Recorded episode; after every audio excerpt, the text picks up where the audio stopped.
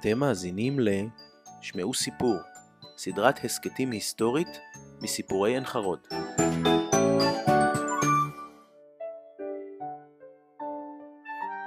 בשנת המאה לעין חרוד אנחנו מתחילים בסדרת הסכתים המביאים קולות מהעבר מתוך ראיונות שנעשו עם חברים ונשמרו בארכיון על קלטות שמע. בשנות ה-70 היה זה צבי טקאץ' שהקליט חברים, בשנות ה-80 אברהם מנחמי, בשנות ה-90 אורה פיין, הוסיפה וראיינה רותי קמחי.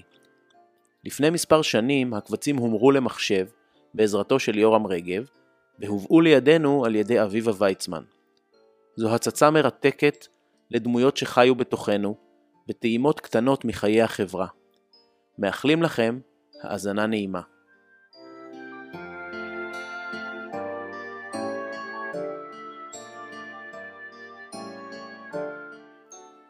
בחרנו לפתוח את הסדרה בזאב דור סיני, סבא של יהודית שני, מושיק, אורי ועוזי זהרוני.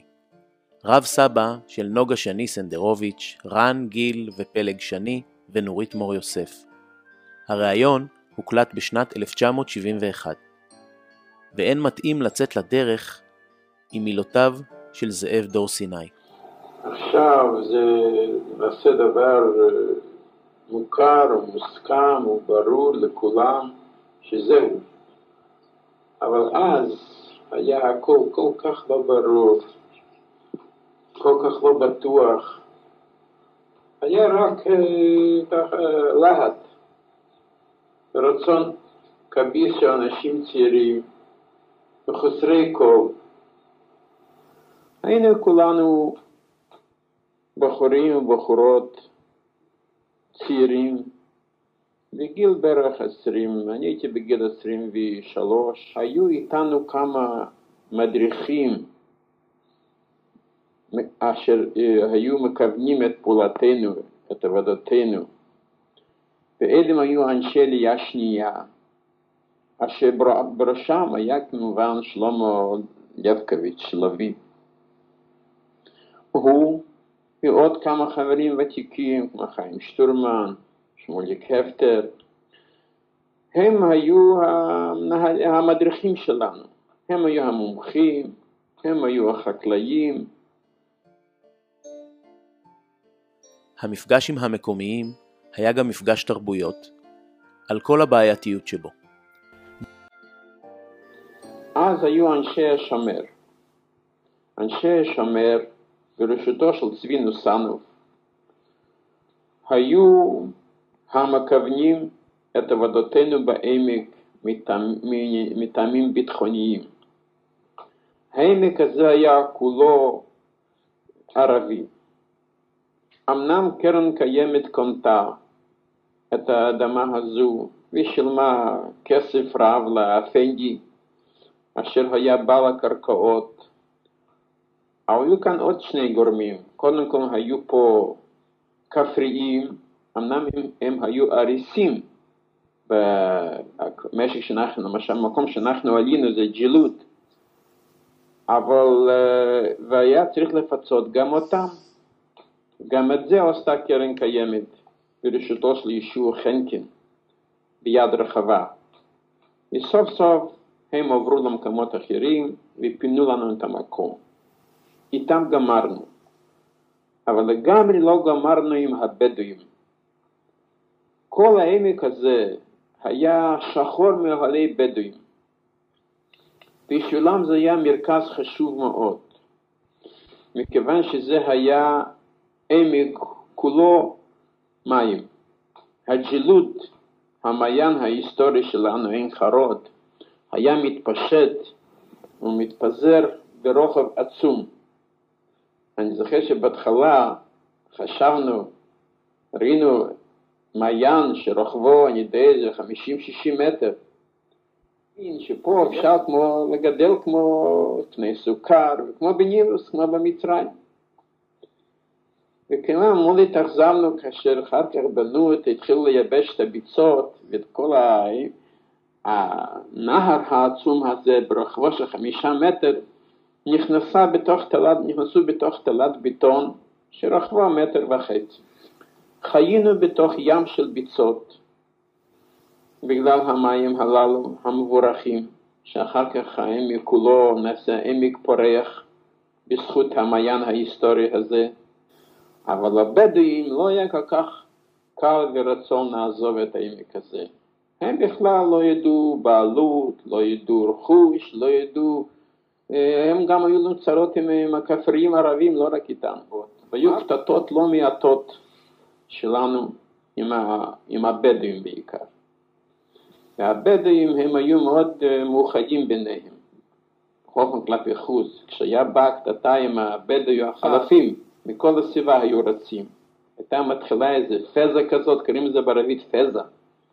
תנופות עם הבעיה ועם הקופייה, וזה סימן, וקריאות מיוחדות, זה סימן אזעקה. לא פעם היינו נכנסים איתם בקטטות, אם כי קיבלנו פקודה בשום אופן לא להשתמש עם נשק חם, כי פחדנו להסתבך איתם עם בקטטה שהיא תוצאותיו תהיינה אבידות, של נקמת דם, וזה לא נצא מזה. ונסענו בייחוד, הזהיר אותנו עשרות פעמים, חבר'ה, מכות כן, אבנים כן, אבל חלילה לא להרוג ערבים. צבי נוסנוב הציג את עצמו לפני הערבים, הם ראו בו השייח שלנו, מהשבט היחפנים. מדוע יחפנים? כי הלכו כמעט יחפים אז, כי לא היה מסודר נעליים, תיקוני נעליים, אחר כך זה הסתדר כמובן, אבל בהתחלה זה היה ככה, לכן קראו אותנו, הוא קרא את עצמו שבט יחפנים.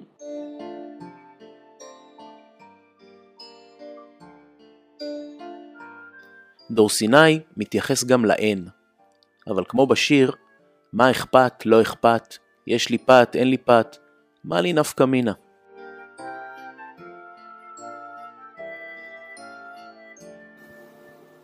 תנאי החיים שלנו היו די קשים.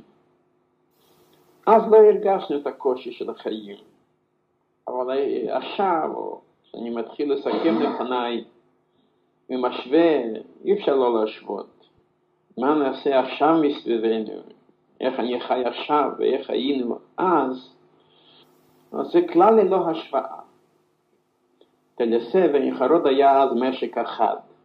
מדוע משק אחד? מכיוון שהאדמה שלנו הייתה מגיעה עד בטלפה. ועבדנו אז, אז לא היו לא טרקטורים, לא מכוניות, הכל עשינו בבהימות עבודה. פרידות, סוסות. לכן לאבד שדות יד תל יוסף הישנה ועד ביטלפה ולנסוע בחזרה הלוך ושוב, זה, זה לקח המון זמן ולכן החליטו להקים איזה נקודת עזר. בדיוק אני אז באתי ארצה. לכן אני בעצם, אפשר להגיד, לא מראשוני חרוד, אלא אני מראשוני תל יוסף. באתי ארצה באלף כסלו, ובי"ב כסלו השתתפנו בעלייה לאדמות תל יוסף. אני עוד זוכר איך הלכנו, היו כמה, כמה עגלות. בראש התהלוכה הלך צבי נוסנב על שושנקה שלו. שושנקה שלו זאת סוסה שיש לה תפקיד די מרכזי בכיבוש העמק. ערבים התייחסו לשושנקה שלו בהדרת כבוד רב. זאת הייתה סוסה ערבית אצילה, צבע אדמדם חום, אשר בכל מיני פנטזיות והתחרויות ויריות באוויר מתוך, בתוך דהרה, הייתה שושנקה מקבלת את כל הפרסים. ותהילה של שושנקה היה ידוע לא רק בעמק אלא גם בעבר הירדן. ובמנטליות הערבית סוסה ובעל הסוסה אלה הם ערכים הכי מכובדים, הכי מקובלים על תפיסתם באמצע קטטות, באמצע התלהבות יצרים, היה מרשה לעצמו להיכנס עם השושנקה שלו לתוך הקטטה מצד היהודים ומצד, מתוך ערבים, היה מרים את ידו והיה נעשה שקט מסביב. לא העזו להרים יד או אבן לשושנקה. תמיד היה גומר את הסכסוכים הכי מרים על ידי שיחת נועם, משא ומתן, כמובן לא עם סתם ערבים, רק עם השייחים שלהם. אמרתי קודם שהחיים היו קשים. אעלה לך למשל דוגמה של מטבח. מטבח בכלל לא היה מטבח. שמו שלוש אבנים, אספנו קצים בסביבה, וקצים זה היה בסוף הקיץ, קצים היו די, והיינו שני דוודים גדולים, דוד אחד בישלו מרק, דוד שני בישלו דייסה. והאש היו מעבירים על ידי קוצים. או היינו אחר כך הולכים להר לאסוף נטש, שזה גם מין קוץ כזה. ומטבח כזה נמשך, אני חושב, איזה חצי שנה כמעט, עד שהקימו איזה צריפון שם או משהו כזה. ועבדנו מאור עד אור, יותר נכון, מחושך עד חושך. לא, שעון לא היה לאף אחד. אז ידענו שנדמי בוקר היה עובר שומר, והיה עם השוט דופק בכלל, מרביץ בהלים, היינו קופצים לצאת לעבודה. זה היה עם דמדומי בוקר, רק מזרח מתחיל העיר, אז היינו כבר כולנו מסתובבים בחצר. והיינו עובדים עד חושך ממש, כמעט עד חושך. ומה שנכון היה לחם די. לחם היו מביאים תמיד מעין חרוד, שם הייתה מאפייה. אכלנו לחם. היה על פירוב תה,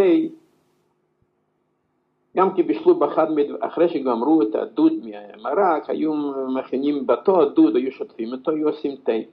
זאת אומרת, אחרי זה יותר מאוחר הביאו דוד שלישי, אבל זמן רב היה שני דוודים בהתחלה בכל אופן. העבודה הראשונה שלנו הייתה ביום ראשון קודם כל לחפור עמדות, עמדות חפירות הגנה, כי ידענו שהבדואים יתקיפו אותנו, הם לא ישלימו עם החוצפה הזאת שיהודים נכנסו לתוך ליבם ממש, לתוך תוך העמק הזה. אוהל אחד. באוהל אחד אנחנו כולנו ישנו אז על הרצפה באוהל הזה. אבל כמה נעים היה לשכב על הרצפה אז, ולהרגיש שזוהי אדמתנו. אנחנו ישנים על אדמת הארץ שעליה חלמנו בגולה. ולנו את העבודה הקשה, ולנו את תנאי מגורים הקשים, ובייחוד המזון הדל. היה נעים, היה שמח, אבל אני לא יכול. להפסיק לדבר על התקופה הזאת מבלי להזכיר עוד גורם חשוב עד מאוד, אשר קבע לא מעט במצב מצב רוחני ובמצבנו, מצב רוחני לא פגע בעצם, זה עניין הקדחת. כולם קדחו, כמעט שלא היה איש שלא קדח אז. כי חיינו בתוך ביצות, והיתושים היו שולטים בלי סוף.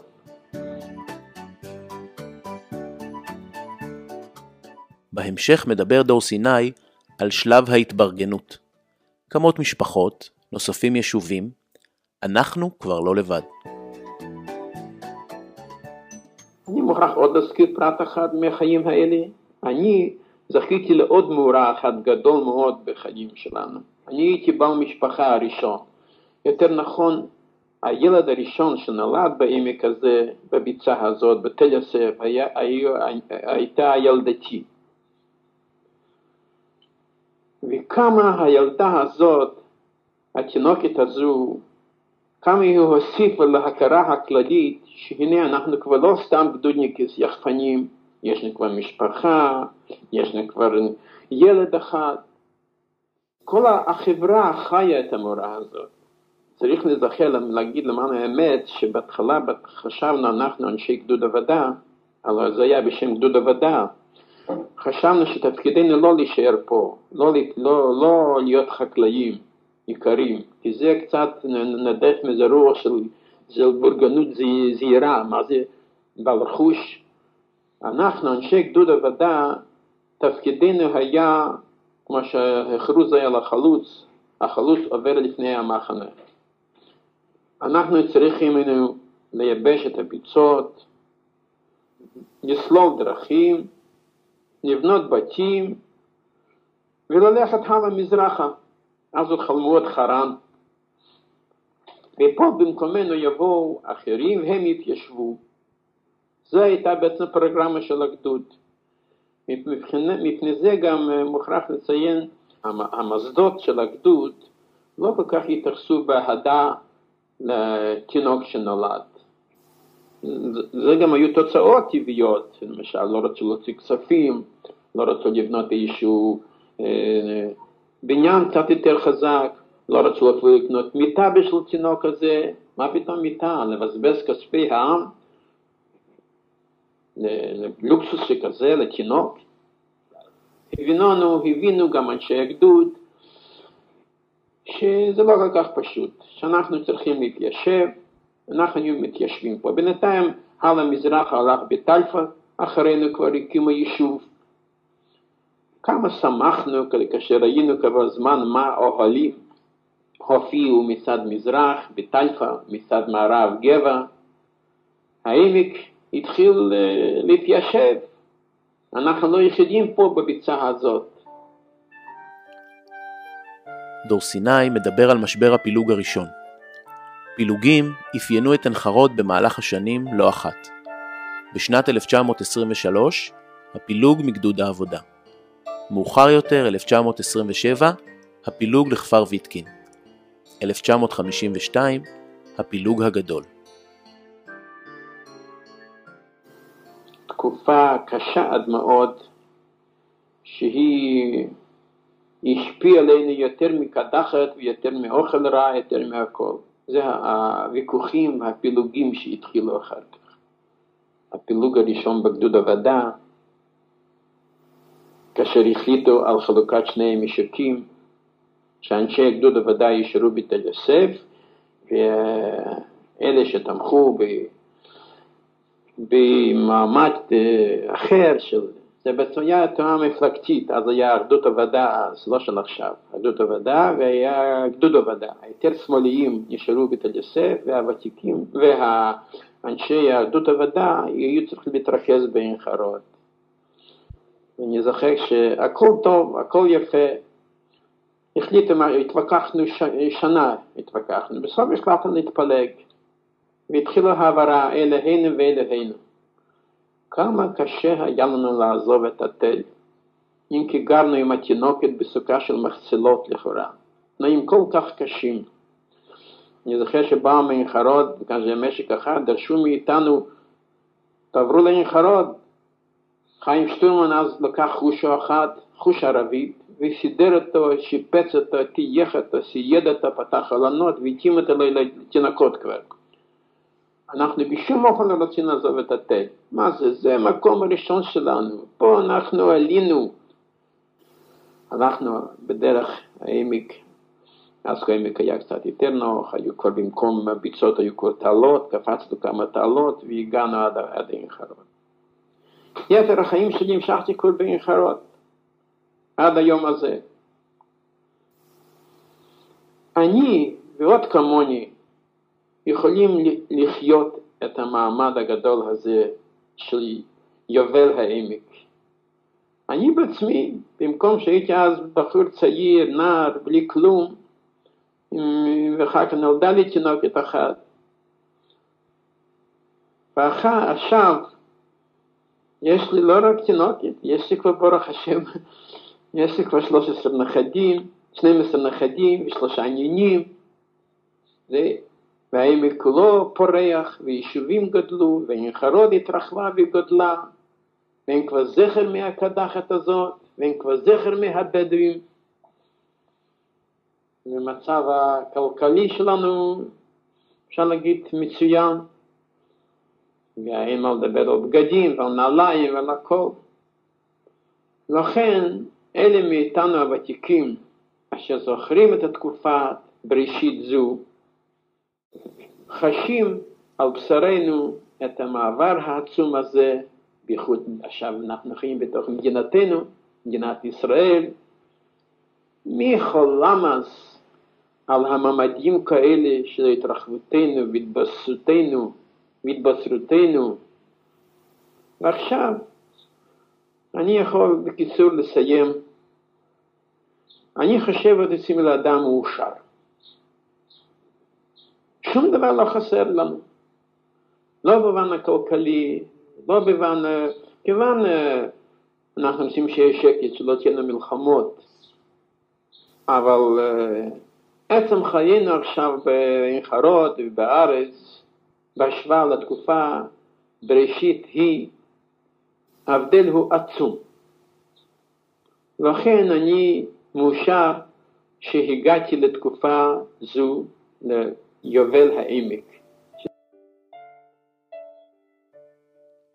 לסיום, נוסיף כי זאב דור סיני לא עצר. בשנת 1951 נענה לקריאתו של בן גוריון ליישב את הערבה, והקים את מצפה עברונה, שלימים הפך ליוטבתה. וכשרפת יוטבתה קיבלה את פרס קפלן על פיתוח המחלבות, סיפרו אנשי יוטבתה, כי שתי הפרות הראשונות שהביא עמו דור סיני, אחת דמסקאית, אדומה, והשנייה הולנדית, שחור לבן, הן היו הבסיס לענף מפואר זה. האזנתם לפרק הראשון בסדרת ההסכתים שמעו סיפור, המביאה אליכם את הדמויות, הקולות והסיפורים מהעבר. נתראה בפרק הבא.